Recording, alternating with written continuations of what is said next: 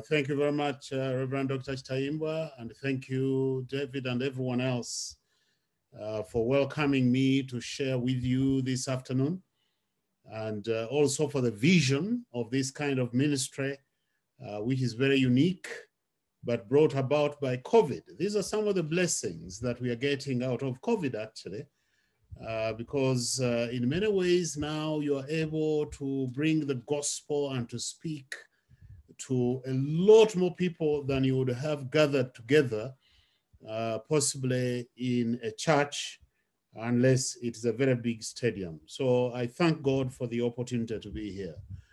And uh, thank you also for the reading of the word. And what has been given to me that uh, I'm tackling is living a debt-free life. Let me begin with a little bit of my own uh, or our testimony, my wife and I. Um, you know, I got my first job after graduating in nineteen seventy-eight when I completed my studies. And uh, since then, I, you know, we, even borrowing from a bank or from an individual was unthinkable because we just could not afford to pay back. Uh, so in terms of debts, I come from that kind of background. We generally lived within our means, unlike today when I see young graduates borrowing to finance a life that they see in others. So they see what others are living and they want to borrow so that they can be like them. We have never negotiated a loan from a bank for our domestic needs, not even for our house, actually. The house that we live in, that we constructed and was completed last year, is a house that we never borrowed any money for. And uh, I think the most important thing as we come to this topic is to realize we have never lacked, because God has been amazingly faithful in every situation. Now, I'm not speaking against borrowing as a whole, because I realize uh, that business enterprises often do need to borrow with demonstrable uh, cash flows. But we have to be very careful. So this topic is a very, very important one. And I can share with you something that happened to me when I lived in Australia. I lived there for five years. At one time, I borrowed six hundred dollars from a friend, a Ugandan friend, actually, but I could not pay back. Sleeping was difficult for me. I tossed in bed, very often feeling trapped, and I would wake up in the morning anxious. The allowance that I was getting from the Australian government, the stipend, two thirds of it went to accommodation. There was no way that I could survive or could pay back this six hundred dollars. I can't even right now remember what I borrowed it for. I also did some tutoring uh, because I was a statistics student, but I earned a little bit, but hardly enough to meet the debt that was before me, because I lived a miserably cheap life. And yet, think of it, in spite of all that, I still borrowed money. My annual allowance was below the poverty line. Now you may wonder, how did all this end? The taximan, who doesn't often come uh, good for people, actually had mercy on me, because at the end of the financial year, it was realized I was below the poverty line in terms of their in, uh, income uh, for the poverty threshold. And they returned over one thousand dollars in taxes that I had paid over the year uh, from my tutoring. And of course, you can imagine my first act was to seek to be free from my debt. And I need to say that since then, I have never looked back. I don't want even to spend a night sleepless as a result of a debt. Debts cause shame. Debts cause schisms between brothers and sisters in Christ. Debts also cause a kind of slavery to those that go into them. So it can be a very, very difficult thing. The wise man in Proverbs chapter twenty-two, verse seven says this: the rich rules over the poor, and the borrower is the slave of the lender. Imagine that, that the rich actually has power over the poor. And the borrower, and of course, these are poor people who have probably borrowed from the rich. And the borrower is the slave of the lender. So in this context, then we come to the passage that we've had. But before I get into that particular passage, there is another similar one, a similar instruction that comes in Exodus chapter twenty-two, verse twenty-five to verse twenty-seven. And this is what it says: if you lend money to any of my people with you who is poor, you shall not be like a moneylender to him. You shall not exact interest from him. If ever you take your neighbor's cloak in pledge, return it before nightfall, because that poor person needs it back. And these are passages that are speaking to us from both sides. But do note something from this particular one in Exodus, that God acknowledges that they are legal moneylenders. So we are not speaking against legal moneylenders. That's not going to be our concern here. Our concern is going to be reckless borrowing, and not my adjectives. Reckless borrowing of Christians from each other, and also the heartless, heartless, very cruel lending to brothers and sisters, which result into legal battles. So much so that Paul even had to say in First, uh, First, First, First Corinthians chapter six, he had to say, what, you know, why not rather be defrauded instead of uh, pushing a brother over the cliff? So in Deuteronomy chapter fifteen, the text that we've just read, God is concerned about our compassion and our justice on both sides, both the lender and, of course, the borrower. So he's concerned about this compassion, he's concerned about this justice. I would commend to you a passage that we are not going to read, but kind of David's testimony in Psalm thirty-seven. And I'll be, I'll be quoting a verse from there shortly. But God's commandment, when it is given in Deuteronomy chapter fifteen, is intended to break the monopoly of wealth being in just a few hands. It provides for regular redistribution of wealth so that the poor can begin again to gain wealth for themselves. Because work is very important. Even for the poor, they should be able to work so that they earn something, they get something that enables them to go on and make some wealth. Now, let me now dig into the passage itself. Because as I said, he's talking about, he's telling us, show compassion because your God is compassionate. Show compassion because your God is compassionate. And I'm going to make four points coming out of that text, and then I will be concluding with some general comments. The first point that I want to make to us, my brothers and sisters, is that God's people, God never intended his people to be permanent debtors. He never intended that. I've just made a statement, and I've said that the year of Jubilee was instituted for the redistribution of wealth, for the poor to get again an opportunity to work his way up and earn more income. And so we need to understand he never intended a person, a Christian, uh, a believer, someone who is his, his child to be a permanent debtor. The creditor, therefore, and there are two things here that are important to say concerning that. The creditor, therefore, must learn to forego, to forgive the loan, and this is in perpetuity. In other words, to forgive it and say, I'm not going to lend anymore. My wife and I sometimes have been approached by people, at least in the past. We would be approached by people and they said that they want to borrow some money from us. And we took this one principle right early in our marriage. And we said, if anybody asks for money and that person is needy and we are able, we would rather give that person what we have rather than creating a situation of animosity uh, uh, so that we don't end up in acrimonious relationships.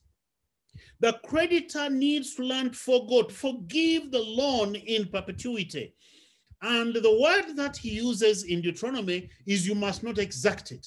In other words, you must not demand it in a cruel way from a debtor, because when you do that, you make the debtor actually kind of slave.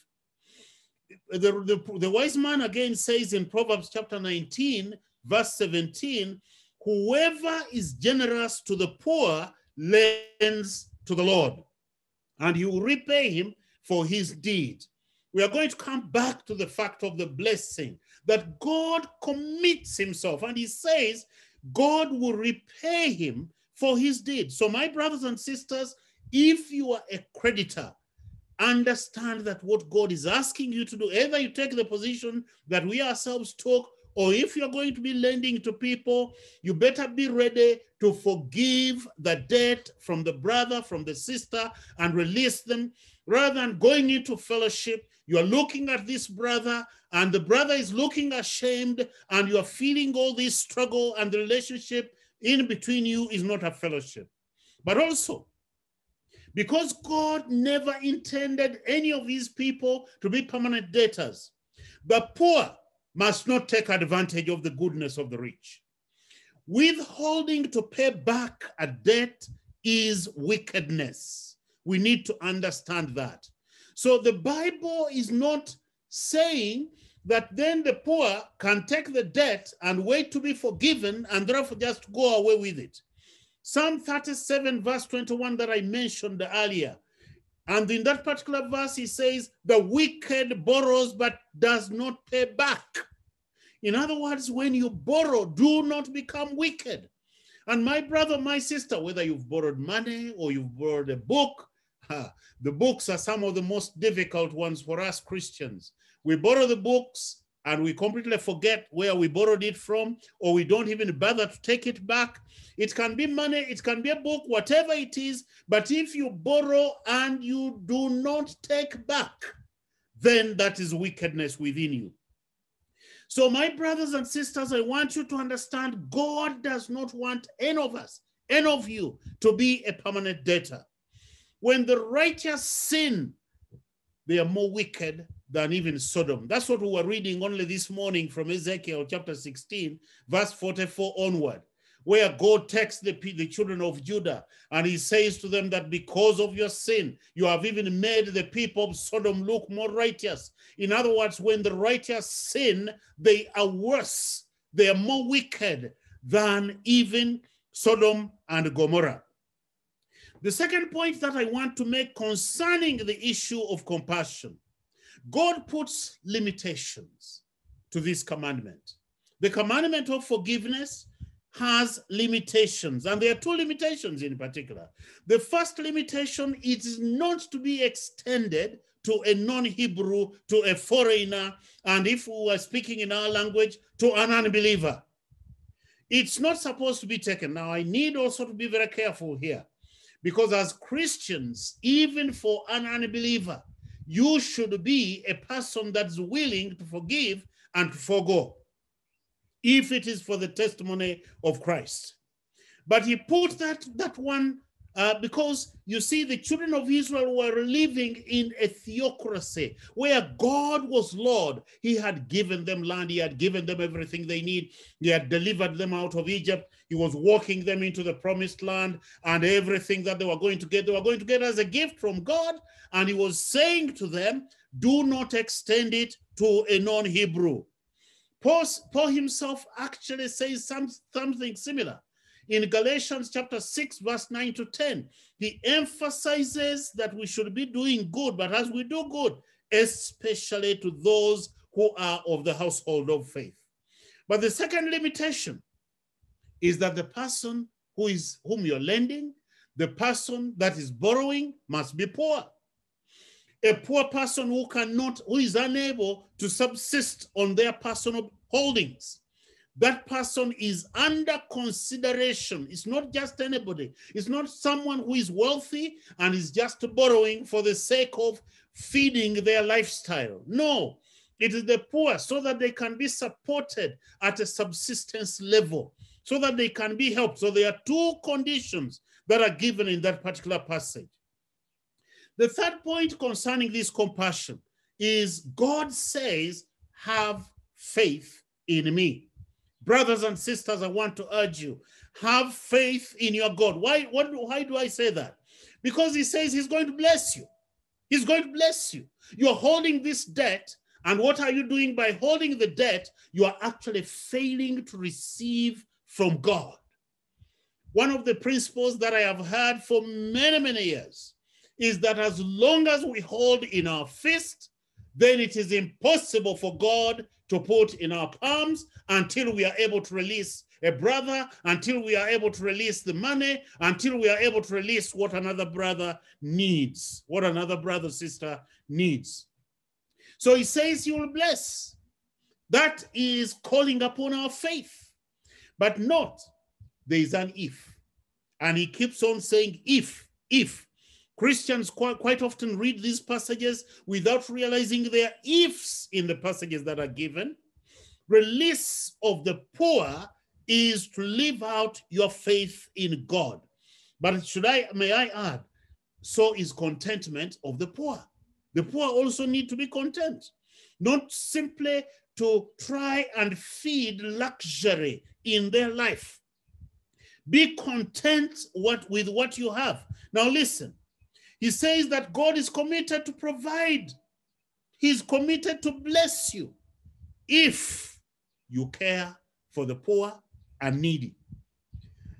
Many times we want to quote many of these verses and we only want to quote the last part. For example, verse six is one of the most quoted. And people often love to quote it, for the Lord your God will bless you as he promised you, and you shall lend to many nations, but you shall not borrow, and you shall rule over many nations, but they shall not rule over you. But we don't read verse four.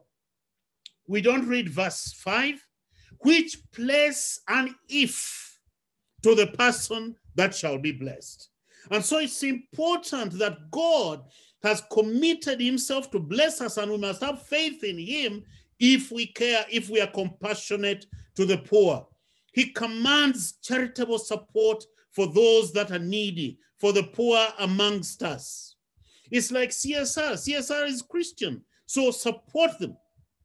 It is God's will, my brothers and sisters, to supply his people's necessities so that they can testify with David in Psalm thirty-seven. I love that particular verse twenty-five in that Psalm where he says, I have been young and now I'm old. Yet I have not seen the righteous forsaken or his children begging, the, begging for bread. And then he goes on to verse twenty-six and he says, he's ever lending, the righteous. He's overlend, ever lending generously. And his children become a blessing. In other words, that the righteous will be supplied sufficiently. But what will it take? It will take your faith. Unless you believe that God will take care of you, you'll be hankering to borrow left, right, and center. You'll be hankering to strangle people, say, pay back, pay back. And then you forget that God is so gracious to you.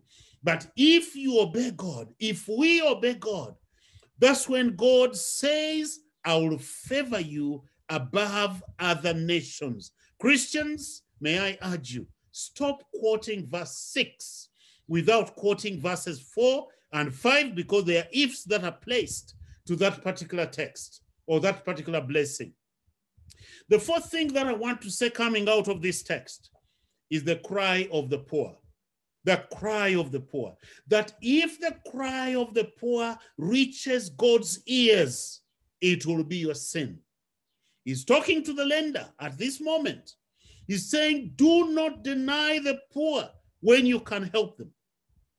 When the year of Jubilee is close and you know that is the time to release this brother or this sister, don't say, no, I'm not going to give, I'm not going to help because it will mean I'll forego my money. No, And that is all a heart of compassion. Compassion to the poor, my brothers and sisters. Compassion to the needy. For many years, I was working at Uganda Christian University. And when I worked at Uganda Christian University, yes, there were students who were coming. I had to collect fees. I had to make sure the university continues.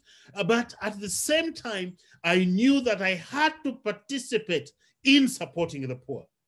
And I took, however small you take from your salary, and you set it aside and you say, this is going to the poor. This is supposed to support the poor. That is enough. And I took just a little. And of course, I encouraged other staff members, and we were putting together something uh, which supported the poor. The poor have to pay, but at the same time, the righteous need to remember that they do have, they do owe God something. Brothers and sisters, may we remember the cry of the poor. It is a dreadful thing when the voice of the poor is heard before God because of you. It's a dreadful thing, let me say that again, for the voice of the poor to be heard in heaven before God because of you, that the poor are not being taken care of.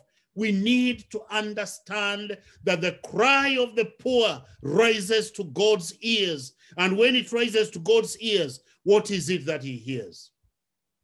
Let me now come down to a few biblical principles governing lending and indebtedness. Please do listen. There are only four of them. First and foremost, we are all debtors. All of us. We are debtors because Jesus paid a debt none of us could pay. Read Psalm forty-nine, verses seven to nine. Jesus paid a debt that none of us. The worth of our redemption is eternity. He redeemed us for eternity. Why do we take things that are temporary and then make them appear like they are the ones that will give us salvation? The temporal debts cannot blind us to the eternal gift of God's grace. So he says, forgive each other, my brothers and sisters. Forgive each other. And he does not say forgive only once. Forgive, forgive, forgive. The creditor should not be cruel to the debtor, but the poor must not also be irresponsible in their borrowing, as if to build they are building an eternal home here. You know, some of us borrow as if we shall be here for a million years, as if this is where God has put us for eternity. This is not where God has put you for eternity. Do not become irresponsible in your borrowing. Just as we speak to the creditor, do not be cruel to the debtor. The second point, so I want you to understand we are debtors. That's my first point. Secondly, I want to say we all love to one another. The Bible is very clear about that. We have a debt. Romans chapter thirteen, verse eight. Owe no one anything except the debt of love. Love is the debt we will never fully repay. We owe it to Jesus. We pay it to a brother or sister. You cannot love and say, I have loved enough. You can, that's a debt that we shall always be paying. You cannot love any less than Jesus loved you. If Jesus loved you, then you should love others in exactly the same way. Thirdly, imitate Christ. Be as Christ to others. As Paul tells us in First Corinthians chapter eleven, verse one, be as Jesus to others. I don't know how many of you have read a little book called The In His Steps. It's really about the imitation of Christ. And it's based on a verse in First Peter chapter two. But the point is, this book was written by a man called Charles Sheldon. And I have seen people wear uh, bands on their wrists that read W W J D. And they probably do not know where that came from. It came from that book. What does W W J D mean? It is, what would Jesus do? Ask yourself, what would Jesus do with your brother who is indebted to you? What would Jesus do if he borrowed money from you? What would he do? Or he borrowed an item from a brother or sister. What would Jesus do before borrowing? What would Jesus do? That is a question that all of us must ask ourselves so we do not become either cruel or we become irresponsible with debts. But the fourth point that I want to make, in Galatians chapter five, verse one, Paul tells us, for freedom Christ has set us free. Jesus sets us free to live free from any kind of slavery, and that means even debts. For freedom, this is what the verse says, for freedom Christ has set us free. Stand firm, therefore, and do not submit again to a yoke of slavery. Do not submit again to a yoke of slavery. Do not become a slave, my brothers and sisters. Do not be slaves again. As Christians, we need to learn that Christ has set us free, and he wants us to be free. He doesn't want us to be, like I was telling you, when I borrowed six hundred dollars and I would go to bed and I'm thinking about six hundred dollars. I toss in bed. Anytime I wake up in the middle of the night, I'm thinking about it. When I wake up in the morning, I'm anxious. And the brother was not even pursuing me. It's just that in my heart, I felt that kind of slavery. Do not be a slave. For freedom, Christ has set you free. In other words, he has set you free that you may walk free. There is nothing in this world that you must have, in case some of us have forgotten. There is nothing, not these houses, not these jackets, not these things that we value so much. There is nothing in this world that you must have if it's not essential to your salvation. Nothing. Everything that we have is passing. And eventually you're not going to be using any of these things. So if you're a borrower, why do you have to say, I cannot live without borrowing to finance a car or for, you know, I've seen young graduates, they immediately graduate, the first job they get, they run to the bank, they're borrowing money to buy a car, they're borrowing money to do this and that. And you know, that is simply feeding your greed. It's feeding your greed. I like a statement that someone made about reckless borrowing. And he said that we borrow to finance what we do not need, to impress the people we do not like. That is essentially what happens with our borrowing. We keep on borrowing and borrowing. What are you borrowing for? As if you do not have food on the table. If you have the essentials, what did Paul say? If you have the essentials of life, if we have food and you have clothing, we should be content. That's what he says. But if you're a lender, you should not also say, I cannot live without recovering what I lent to this brother or to this sister. No, that's not how you should live. You should be wise in your thinking. You should be loving in your ways. You should not allow enslaving other people. Friends, I want to end by saying to you, our biggest debt is to the Lord Jesus Christ, who went to the cross, where you and I could not actually go. You could not have paid that particular price. And it is that which matters most. Therefore, can we give up? These are the things that we consider so important so that we may gain that which cannot be taken away from you, from us. This is what a man called Jim Elliot said. And he was murdered. He had gone as a missionary among the Aqua, uh, Auka uh, Indians in Latin America. And this is the statement that he, he made. He said, he's no fool who gives what he cannot keep, even if it is a loan, who gives what he cannot keep to gain what he cannot lose. Friends, we give up all these temporal things so that we may gain what we cannot lose, and that we find at the foot of the cross of our Lord Jesus Christ. Live a debt-free life, for Christ has set you to be free. Amen. God bless you. We want to thank you, dear Father, for uh, giving us this wonderful time, for speaking to us, for your words are spirit and truth, for that's what you speak. And may your blessings rest upon the family in particular, because we know you appointed families to be the places where life is born, life is nurtured, and the world then can be blessed. And so may the peace of God, which is greater than we can understand, guard your hearts and your minds in the knowledge and love of God and of his Son, Jesus Christ.